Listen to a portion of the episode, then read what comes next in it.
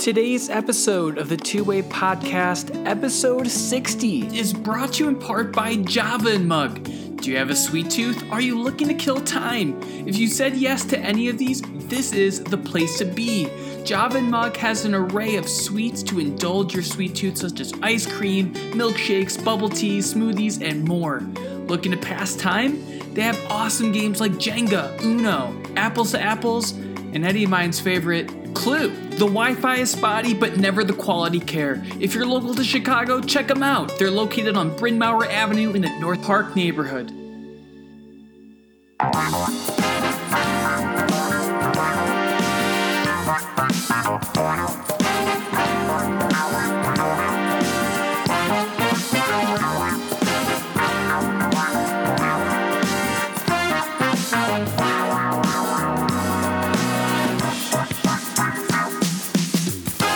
Welcome back into a new episode of the Two-Way Podcast. Have yourself a merry little Christmas. Make the Yoletides... Gay? Gay, yes. We're not talking about Rudy Gay on this podcast, but what an intro. Christmas is just around the corner. The holiday season is here. Eddie, man, what is going on? Not much, man. Actually, that's a lie. What am I saying? That's such an easy answer. It's been absolutely insane. Working 12-hour days. Lots going on over the last couple of weeks. Tons of Christmas parties for my company, so that's fun. Free drinks, free food. Tomorrow's party is supposed to be awesome. Had a Secret Santa this morning with some guys from church, so that was always a good time. And now I get to podcast with one of my best friends. So what's not to love? What is that? 2,000 people were at this Christmas party? So that was the entire company party because we're the headquarters for our global company. We rented out two restaurants right next to each other and blocked off a road. That's insane. Also had the best but also the most fuego margarita I've ever had in my life. Spicy around the lips. Muchos hot. Was it like a habanero marg? I'm not sure, but it was like the drink itself was a kind of tangy, like jalapeno lime drink. That was awesome, but it was the salt around it that I had to keep wiping away from my lips. I felt like I was eating Mexican candy. I grew up with Mexican candy, and that stuff's fantastic. I love it. You have to get used to it. Like if you can get past the spicy outer area, like the spicy like salty thing out on the outside, the taste pairs with it so well. So good. I am on a flight to Providence tomorrow, and that'll be fun. Hometown of Kris Dunn. Hometown of Kris. He's from there? He just went to school there. He went to school there, yeah. But birthday is Friday, so coming up. Oh, that's right. It's Friday. Yes, it's exactly what I just said, the 20th. And so I think we're going to be in Boston. We're going to go to Bantam. We're big cider people, so Bantam Brewery. Going to go to a Celtics game? No. They're playing the the Celtics are playing the Pistons. I don't want to see that garbage. But I think we'll go to an axe throwing bar. That sounds kind of fun. Going to hang out with some friends? Yeah, Haley's got more friends than I do out there, but nonetheless, it's... Hey. It's going to be fun to be birthday. Yeah, it's going to be fun to be in a new city, new place. So I'm looking forward to it. Should be a good time. Yeah. Well, let's get right to it. The NBA season continues to play itself out. But I want to, instead of kind of talking about the hot stove of the week as we kind of usually start with, let's run it back with this draft rewind that we've been doing the last few weeks. We first started with the 2018 draft, and then we did our 2017 draft. And today we're going to focus on the 2016 draft, and more specifically, kind of how do we evaluate players? How do we see how their careers play out? You know, it's so easy to evaluate players after 1 week, one season, but these guys take time to develop. And as you've seen it from this draft, I mean, it's spotty, and people came into this 2016 draft thinking this draft class sucked, but there's some real talent, and you're already seeing some guys that could be first-time All-Stars this year. It's better than you think. So yeah, that was my take. That was my take. I was going to say, just to add on to what you're saying, this whole conversation, the reason why we wanted to do this is partly just we kind of, after the whole first part of the year conversation with Andrew Wiggins and how we're looking at these guys a few years on, we're evaluating these guys too quickly. I mean, Andrew Wiggins is just a far and away better player than he has been in the previous seasons and a lot more efficient. They're finally figuring it out and how to play him, use him. We'll see if it continues. We'll see if it plays itself out. I need more than just a 25-game stretch. But it got us going into this conversation. And this is the first real draft where the conversation hits its peak value and why we're doing it and what's the importance of the conversation we're having about evaluating players as fans of teams and of the players on these teams and how these teams are drafting these players. Because an owner might fire a GM after a year if they get their draft pick wrong. But the reality is these guys might take years to develop. Let's start out here and jump into this conversation because, again, I agree with you. The conversation around this draft was that it sucked. There's a few good players. The number one player didn't even play his first year, and so it was questionable what the situation was going to be like. And this is actually a scenario where the guy did get fired. Simmons was drafted. A year later, they drafted Jahlil Okafor, and they fired him because of these draft picks. But I think it was actually before Ben Simmons even played a game, they fired him. That's the reality of it. Ben Simmons is now an all-star. He's the only all-star from this draft so far, obviously. But let's jump in. I kind of broke this down into four tiers for myself. I had it in a all-NBA talent, possible Hall of Famer level. When I say that because all NBAs usually kind of translate into that stratosphere. A second tier of all-stars, third tier of possible all-stars, most likely just starters, and then a final tier. There's obviously other tiers, but a final tier of possible starters rotation. I'm not going to get into the rest of the rotation, possible rotation players. Because this is a deep draft, kind of like 2017, a lot more top-heavy. Mm-hmm. What was your thoughts on it, Andy? Well, I think this is a draft where I felt like people were drafting based on need, then taking the best player available. And you look at, there's specific players from this draft that have very specific skill sets. And so when you look at it, you know, Ben Simmons is clearly, he was that all-around player, you know, big guard that they saw as like a future Magic Johnson, right? But from there on, I mean, you were looking basically, I mean, Simmons and Ingram at the time were just, they were the clear-cut 1 and 2, right? But from there on, it was like, do we draft by best player? Do we draft by need? Jalen Brown. By possible talent even. By, you know, what is the way the league is going? Because this is right around the tail end of that, or the middle to tail end of the conversation of how do we go small, get a lot of wings to defend the Warriors, right? And that impacted this draft as well.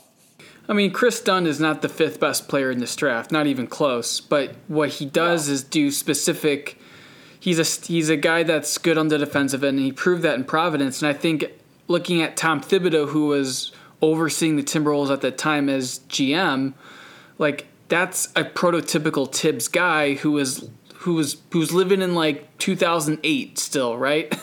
So, you know, it's kind of how do we evaluate talent is this is the prototypical draft where we see that. I mean, I would agree with you, man. I would kind of again look at this draft from a tiers perspective because there's no clear-cut number one guy from this draft, which is surprising for us to say because just a year ago everyone would say Ben Simmons, but Brandon Ingram has made a case where he's becoming a budding superstar.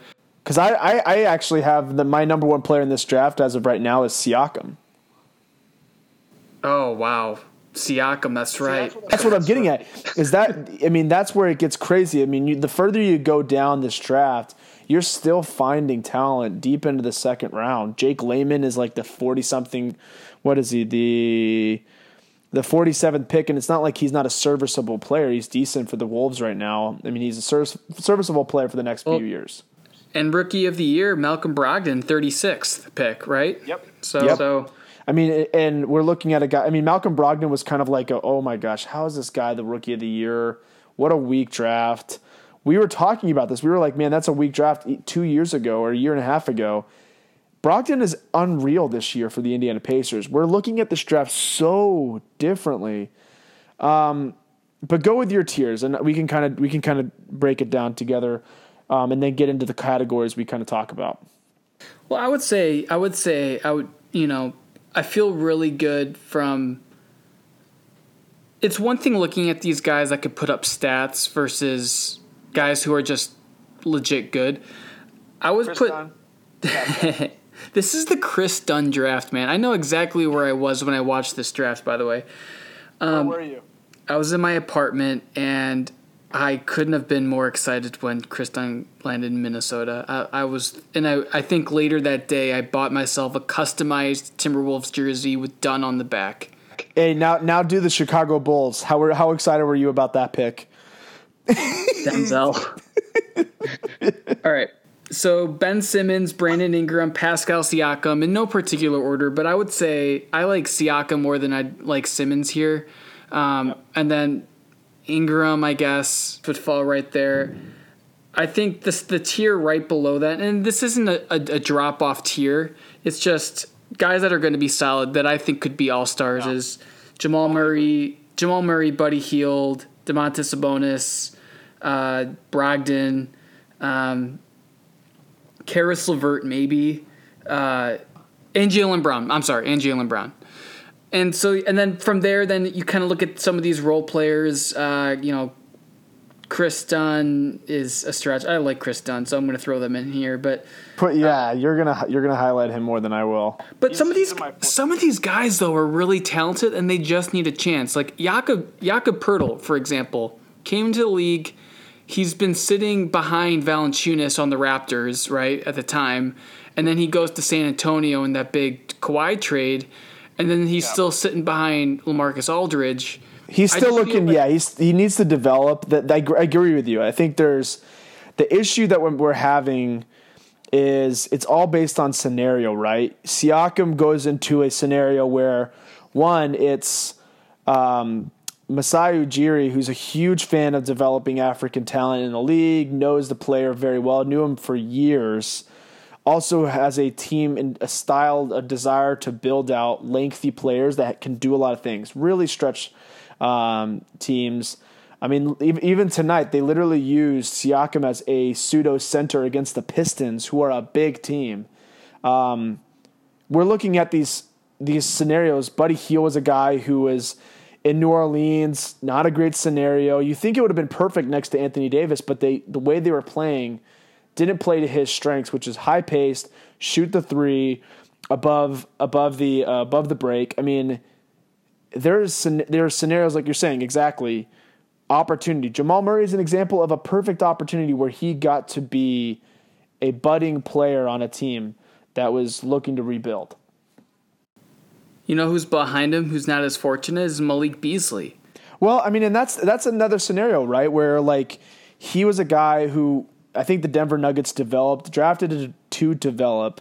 He was a freshman coming out as a freshman from Florida State. So he was a young guy, had to be developed.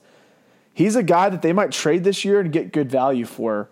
And I could see in the future being a possible one, maybe two-time All-Star, which is no slouch career. That's a great career. That's the thing I have with this draft though. So I have different tiers. I actually only have Siakam and Simmons in the top tier.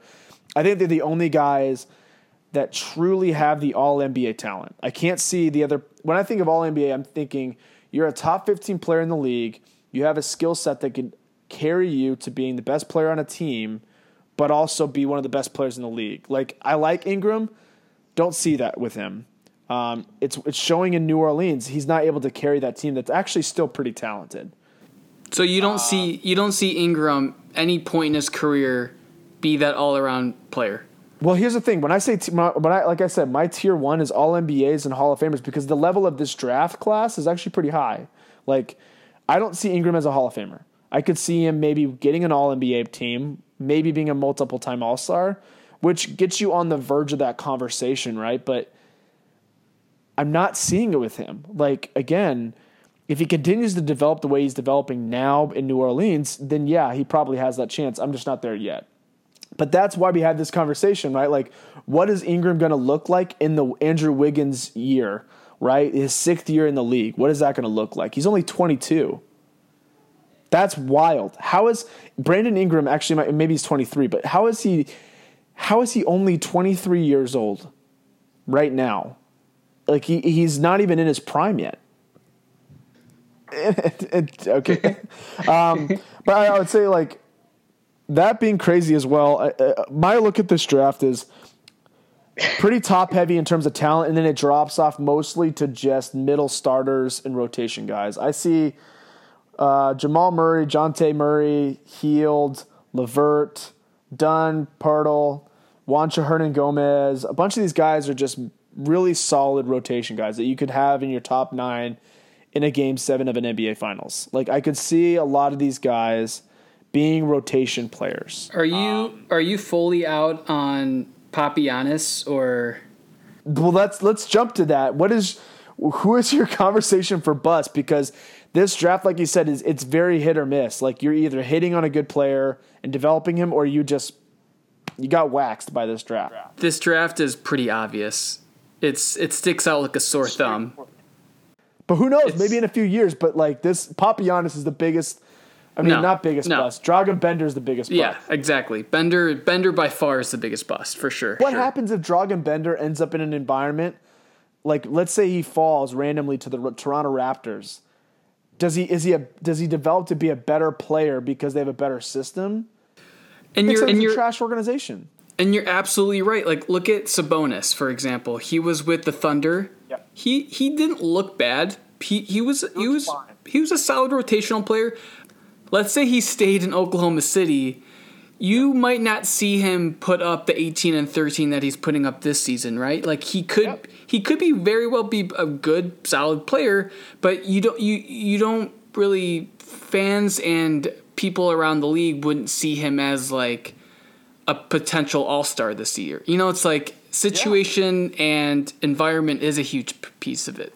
And especially, and like breaking it down, this is why we have this conversation for you, those listening. Like, if you're a fan of the NBA and you want to learn more about the NBA, pick a team to follow, especially a team. If you're from a city or a state that has a team, follow that team, be a fan, or pick your team. Go after a team and follow them, and then look at how they're developing. What's their system that they're trying to play? What is the conversations around their front office? How have they handled front offices and coaches? What is the spine of their organization? Kind of like what we talked a lot about last year. Because Sabonis is a perfect example of a player, even going into a good situation in Oklahoma City, it verged on the bad side because, again, that was the first year, right when he was drafted, was the year that Kevin Durant left, right? Became the Russell Westbrook show. And they were trying to use him as a stretch big, shooting threes and shooting away from the basket, when he's Arvydas Sabonis' son, good at defense and good at passing in the post. Like, play to his strengths. He's great at rebounding. And only when he was moved to a different team did he finally have that. A team that knew they had to develop this player. They had to develop players because they weren't getting guys in Indiana. And that's why I liked them. I like Indiana because they develop players. They really have to care about the guys they have. But that's the beauty about basketball and following team sports is you get to see how do organizations develop themselves year after year, change themselves up, build, rebuild, tear down. And you, as a fan, you get to see if they're doing it well or doing it poorly. Like, this draft is a perfect example of do you have a healthy organization or do you not? Well, and these players, too, are adapting to the game as well. Like, the game is constantly changing. And so coaches are responsible the front office is responsible to cultivate a team that can all kind of genuinely play together, right? The coaches are, how do we maximize these players and maximize their skill sets? And the players, you know, you kind of start to see it in Boston. I mean, Jalen Brown's excelling this year because they're throwing out 3 or 4 guys interchangeably in Tatum, Hayward, Brown that could play the 2, 3, 4, that could switch on different players. They're playing a system that plays to their strengths. Yep. Even in Indiana, like Sabonis has been doing the high pick and roll really well this year. It's just like, how do we find, you know, opportunities for these guys to develop their skills, but also adapt to the game itself that's always changing? It's from a fan's perspective to see it over the years change. It's fantastic. Ante Zizic was a guy that had some run last year with Tristan Thompson being out, and look what he did, right? Like he put up good numbers. I mean, he's kind of you're high on Zizic. Are you? Yeah, I mean, he's only 22. Again, this is a guy now who's kind of, he's whatever. He's not great. He's not bad. He's just whatever. But again, he's only in his third year in the NBA. His first year, he played 32 games, getting average 7 minutes a game. Next year was 18 minutes. I don't know where he's at averaging right now because of the front court issue there. I'd like to see him get more time to develop, because this was a prospect that was drafted with the intention of letting him develop in Europe and then come over and build him out. And he was a part of that Isaiah Thomas trade as a key young player piece for Kyrie.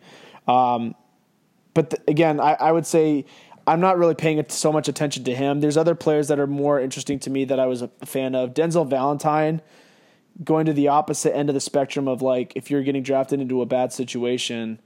This guy was the AP Player of the Year coming out as a senior from Michigan State. He was averaging 19, 8, and 7.5 rebounds with a steal, shooting very good percentages, very efficient player on a good team. Like, he was a leader on a actually, you know, blue blood college team, which means he was an exceptional player, and he's getting drafted into a scenario. Yes, he's been injured, but his second year in the NBA was pretty solid when he was given minutes. I mean, I don't know how great he was. You're a fan of them more, but it's sad to see scenarios where unhealthy organizations and health and just the scenario as a whole can shift a player. He went from being a guy who's going to get a lot of minutes and they were going to develop to getting injured and then being completely forgotten about in Chicago. That's a sad scenario for me, but this is where the conversation gets more interesting for me. You know what player I'm not giving up on is Marquise Chriss. Really? He came in as the rawest player in that draft. He was 18. Yeah. He, you know, basically shot up the draft boards. He was one of those, like, draft day darlings, you know? Like, he was supposed to be, like, a late first-round pick. Pre-draft, yep. Like the combine was just, he blew everyone out of the water with his athleticism, his efficiency, shot up to the lottery. And, but like, I think people were jumping on that a little too soon, and it took time for him to develop. He was really inconsistent. He had flashes in Phoenix, but he's perfect for the modern NBA game. He's just perfect. He's had issues, though. I mean, his personal life has been tough, obviously, coming from being a young guy in the NBA, getting drafted into arguably the worst scenario in Phoenix. Like, it was never going to work out for him with that scenario. They're trying to change their culture around, and hopefully they can figure that out. But he's now arguably one of the best cultures in the NBA, so we'll see what happens to his career. Great culture, up and down. I mean, the Warriors are essentially the team that really started this fast-paced NBA. Like, maybe you can credit James Harden, Houston a little bit, but I honestly, the Steph Curry effect really, the fast-paced offense, the up and down, I think could benefit Chris, and he still obviously has a lot of guys in front of him, and you don't know, like, again, that could be situation. I just don't want to give up on the guy. He's still like 21 years old. I know that time's not going to last forever, you know, and contracts are a thing, and who's going to continue to give him contracts if he's not, you know, but he's got to mature. That's the problem, is he's a 22-year-old young man who came in very immature. That was the reason why he was an issue. Like, he had a good first couple of seasons developing, but he got drafted into a bad scenario where there wasn't a lot of maturity, a lot of veterans to teach him the ways of being in the NBA. And Now he's having to figure it out, and that's honestly a good thing. Can I just share this? Like, guys come in most of the time with no fathers, led by single mothers leading their households. And do you blame some of these kids coming into the NBA just like trying to figure out adulthood and like figure out responsibility and maturity and all? I mean, that takes time. Like, that's a lot of pressure. I understand you get to a stage in your life where you're making millions of dollars and there's a lot of responsibility there and you have to show that you're making strides. But I mean, kind of left to look situationally here, kind of what these kids are. It's interesting. I'm looking at his personal. I mean, again, I would say, first off, I don't want the conversation to be focused solely on, like, because the NBA is a predominantly black person league, person of color league. The conversations can focus on that with young guys and maturity or things like that. That has a racial connotation in terms of the ways of describing it. I would say there is just an aspect in any walk of life, right, where if you're coming from a scenario like he actually is the fourth oldest of 9 brothers and sisters to a single mom.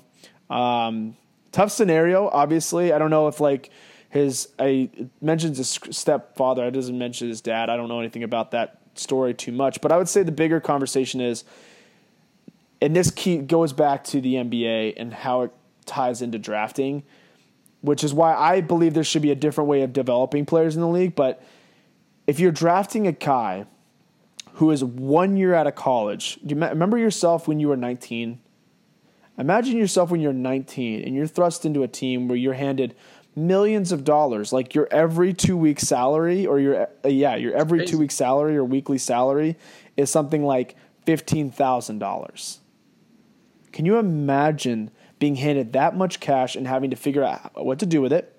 You have a lot of people asking for help, a lot of people asking for money, and you're 19. Like, I grew up in a 2-parent home where they loved me and took care of me and raised me good values. Didn't matter. Like, not that he wasn't, but I grew up in a healthy home, quote unquote, and I would have struggled. I could have struggled terribly depending on the environment.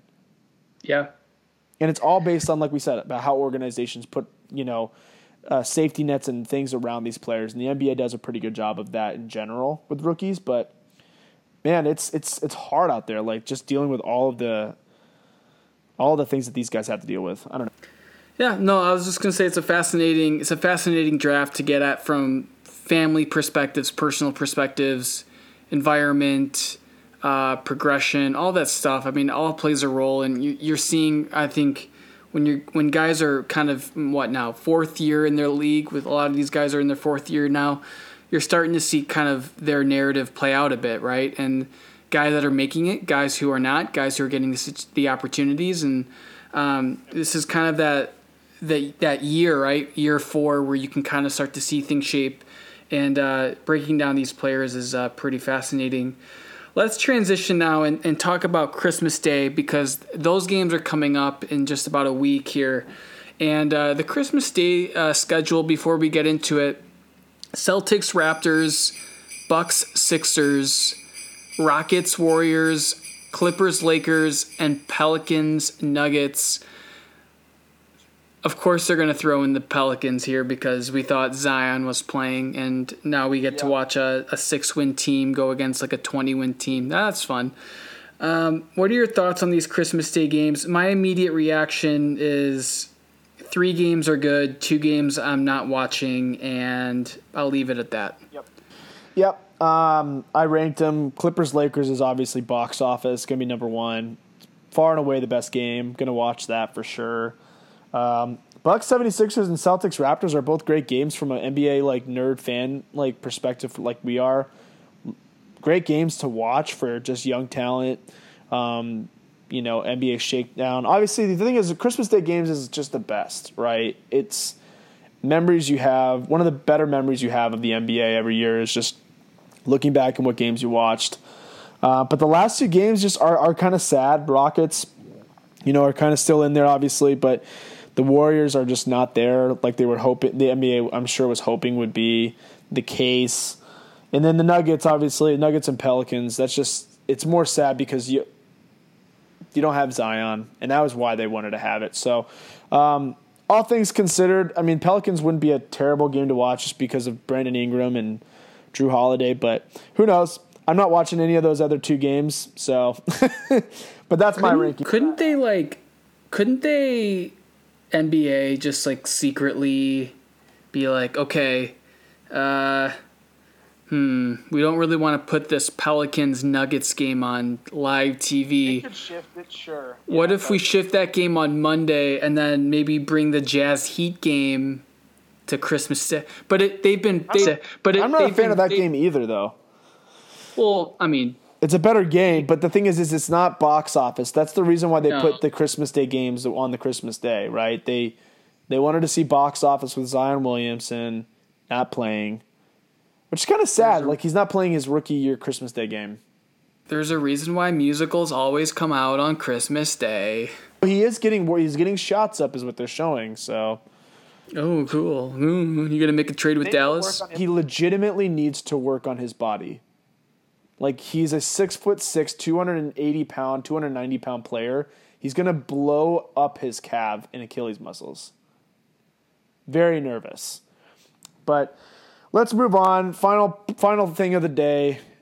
We're closing out what is an incredible decade of just life, of history, and of course of the NBA. Lots of things have gone on. The beginning of this decade started out with the end of the Lakers era and the beginning of this new. You know, we had the Mavericks win, the Heatles. The whole Warriors era, which is still going on, surprisingly, into the future. We're closing out the decade, and kind of corny as hell, but we're going to have 2020 vision of the future. What is an insight, Andy, that you have for this next year? But also, I'm going to make it a little spicier. It's something I'm going to throw at you off the cuff that you didn't even know about. 2020 vision for the next decade. Give me one prediction for both next year and the next decade that you see happening. I would say 3 point guards are going to get traded by the trade deadline. Yep. Kyle Lowry, Jrue Holiday, and I want to say Dennis Smith Jr. gets traded. Yeah, but who cares about Dennis Smith Jr.? When we go back to the draft rewind talk, it's all about situation and environment. Fair enough. Give that guy a healthy franchise. New York Knicks is a dumpster fire. I mean, that's where you go to burn and die. Yeah. So look at all those guys. I mean, maybe Julius Randle is still putting up decent numbers, but everyone else just sucks. So I would love to see a Kyle Lowry to the Heat trade, maybe throw in Goran Dragic is expiring, Kendrick Nunn maybe. They'd have to, I think they'd only accept that trade if they're getting one of Bam, which you're not getting, or two of Kendrick Nunn and Justice Winslow. They're not taking that trade back. Is there a situation where Jrue Holiday ends up in Denver? Can I give you my dream scenario? Denver's a great one. Clips. Can I give you my dream scenario? What's that? I want him to end up on the Timberwolves. It's not going to happen. It's not going to happen. Yeah, it's not. I mean, they could, though. It could. But they won't. But it could. Minnesota does not have what New Orleans is looking for in that trade. But, well, do you have a trade in mind of what that would look like? So here's my trade. There's two parts to it. The first part is the Timberwolves have to get the domino right with the Warriors. The Warriors trade is a wonky, kind of crazy scenario where, and I mentioned this in text message with you and Joel this past week, where if Minnesota can convince the Warriors to take on Gorgie Jang, which is a hard thing to sell, but they have this perfectly sized trade exception from Andre Iguodala that can swallow that up and not count. You trade Jarrett Culver with that, basically a top-level lottery pick and a first-round pick for D'Angelo Russell. The key part of that trade is the fact that the Warriors are now getting a 20, I think it's a $22 million trade exception because of the difference in contracts between Culver and D'Angelo Russell that they can now use to add basically an Oladipo level superstar in the fall, in the summer, in terms of contract size, right? So that's in that scenario that happens. Minnesota goes gambling, goes and gets another guy in Jrue Holiday. Now you have two great scoring guards, one that's a defensive guard to pair with a young roster in Andrew Wiggins and Towns. And I would say in that scenario, you're probably looking at sending out Covington or another couple of young pieces, maybe a Kogi if you have to send a couple firsts out for Jrue Holiday. But in that scenario, you now have two guards that are great under contract for the next 3 years to pair with Towns, and you're ready to go. It's a dream scenario, I know, but the trade for the Warriors actually makes sense. And and honestly, for the Pelicans, you got 3 years left to Jrue Holiday, who's a borderline all-star. Getting 2 first-round picks from the Timberwolves, we'll see what happens. I don't know. Well, you're always thinking of me. I appreciate it. I think the Denver Nuggets would have to send out pieces they don't want to. Especially if Denver's still lingering as a 6-5-4 seed, they want to be up there with the Lakers and Clippers. I would say they're in kind of win now mode, and they can sacrifice some of the guys. I know MPJ is untouchable, but maybe Malik Beasley, Monte Morris, just to name some young guys. But you would have to throw in maybe You'd be throwing in a first at minimum, probably 2, and you'd probably have to send Michael Porter, which they don't want to do. You would have, I would agree with that. What's your prediction for 2020? I'm going to say it's 2-part. Giannis wins the MVP, and they win the championship. Okay. You heard it here first. Episode 60, Giannis, MVP, Bucks. The city of Milwaukee glories in the basking of the champagne. What is your prediction for the next decade? Give me something spicy to close this out for the year and the decade. You got to give it spice. Luka Doncic wins 4 MVPs. Damn. 4 MVPs put you in the category. You're I think you're one of only 3 or 4 players in history that have done that. Well, you wanted the spice, and I love it. Do you remember my spice from early November, late October, when we were just 3 games in, that I said Luka Doncic was going to win MVP this season? It's not happening. Oh, it's happening. Wait, there's only 5 players that have ever won the MVP award 4 times. And you're saying he's doing the next decade, which is likely, or it's likely because I can't see anybody. I'm trying to think of anybody else really standing out in the next decade, but that's with Kareem Abdul-Jabbar, Bill Russell, Michael Jordan, Wilt Chamberlain, and LeBron James, the only players in history. It's going to happen with Luka, so get used to it. This is insane. I thought Bill Simmons was kind of crazy when he was talking about Doncic last year. Looking at him now, awesome. Atlanta, you got a multiple-time All-Star, probably multiple All-NBA player in Trae Young. You gave up the chance to draft one of the if you're saying 4 MVPs, he's one of the 5 best players or he's one of probably the 10 best players in the NBA history. One of the 10 best players in NBA history.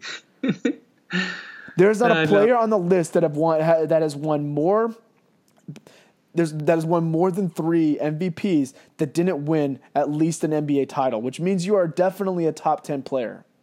The only player that's not on that, I think, is Bill Simmons' top pyramid player. I think it might be Wilt Chamberlain, but I think he's actually in the top 7.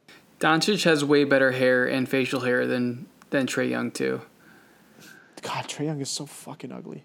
Anyways, here's my prediction. And I had to think about it. Giannis is going to leave the decade as the best player of the decade. On top of that, he is going to have won more championships in his career by the end of the decade than LeBron James.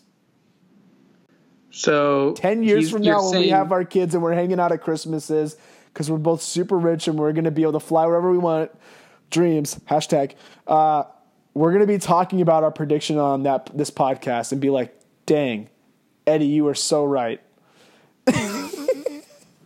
Literally, though, we're looking at this draft, and Doncic and Antetokounmpo might be the only players that win MVP that wore this decade. So LeBron's won 3 championships, and you're saying the Bucks win it this year. So 2020 is the Bucks. So you're saying that Giannis wins more than 3 championships in that span, 2020 to 2029. I honestly think he wins 4 championships. He is okay. I heard him. I heard who was talking about it on the latest Bill Simmons podcast. KG was talking about him, and the way KG talks about Giannis, I'm like, damn, this guy's only 23, going to be 24 this year. He has an elite mentality. He literally took the only part of his game that he was weak in last year, the 3-point shooting, and made it a part of his game when he's 24. Giannis just turned 25, but. Did he actually? Did he ever? He did. I mean, still, doesn't matter. 25. By the end of the decade, he will be 30, 34, 35 on the verge. Yeah. Like, it's hot. Yes. It's the spice. Damn. All right, man. Well, I have to pack. I got to get out to the East Coast and do this thing. So I'm going to let you go, but we will be back in 2020. We're going to come after y'all with that 2020 laser vision. That was cheesy, but we'll be back in January. There'll be lots to talk about, Christmas Day games, trade speculation as that heats up. But January, we'll be back on the Two-Way Podcast. New year, new us, new decade. We'll be bringing the fire. If you like what you are listening to, we are on SoundCloud and Apple Podcasts. Please go rate and review us, 5 stars only. And we're on social media, Twitter, Instagram. So please find us, the Two-Way Podcast. Eddie, Merry Christmas, man. Have a great time out in Washington.